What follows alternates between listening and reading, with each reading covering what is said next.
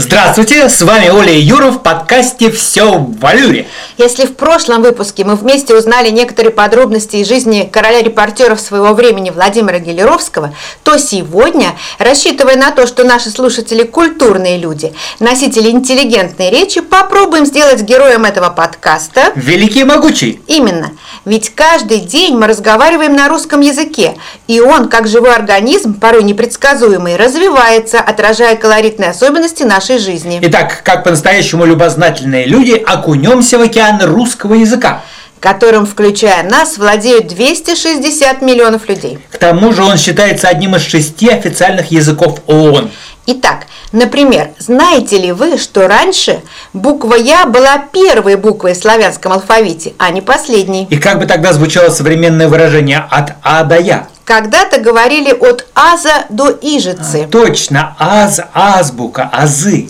Кстати сказать, почти все слова, которые начинаются на А, пришли из других языков. Альянс, абрикос, абонемент. Но исконно русскими считаются азбука и... И, безусловно, наш русский авось. А вот если слово на букву «ы», когда играем в города, то «ы» как-то обычно мимо проходим, видимо, по незнанию.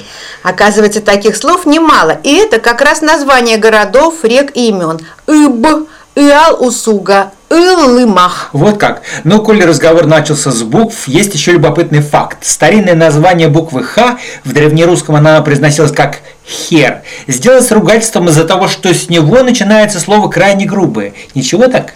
Причем всем известное слово «похерить» употреблялось в значении «перечеркнуть крестом». Сегодня же это слово означает потерю чего-либо. Да, одни значения слов язык похерил, другие приобрел. Не всегда, правда, удачно. Как тебе, например, пресловутый словечко «блин»? Да, уж есть у нас отечественный эквивалент, так сказать, французского «merde».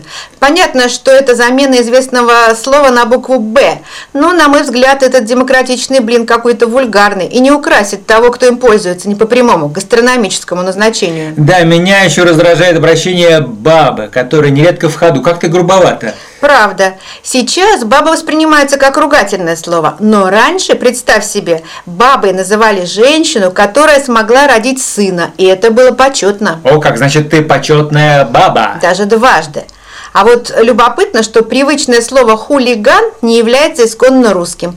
По одной из версий оно происходит от имени Халиган, член этой семьи из Англии, в конце XVIII века прославился буйным нравом и недобрыми делами. Можно прочитать даже, что это была семейка грабителей. Забавно. Вот все знают два слова в русском языке, где подряд три буквы «е». О да, длинношеее и змееед.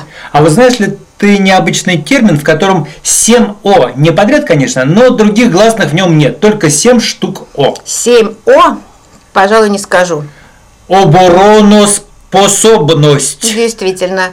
А я еще нашла, что оказывается в 18 веке восклицательный знак называли точкой удивления. О, вот на этом можно было бы поставить жирную точку удивления. И будем развиваться дальше. Согласна. Надеюсь, было интересно. Тогда, как говорится, по новой форме прощания, до свидос. Да уж, это окончание ос явный намек на язык Сервантеса, утеха юных юзеров языка, типа чао какао. Помнишь у Куприна, почему до свидания, а не до свишвеция? Да, в языке мой море сюрпризов, и обнаруживать их одно удовольствие. Под конец шуточку в тему по традиции. Попробуйте объяснить иностранцу, что хвалить ся – это хвалить себя, а ругать ся – это ругать другого. Парадокс.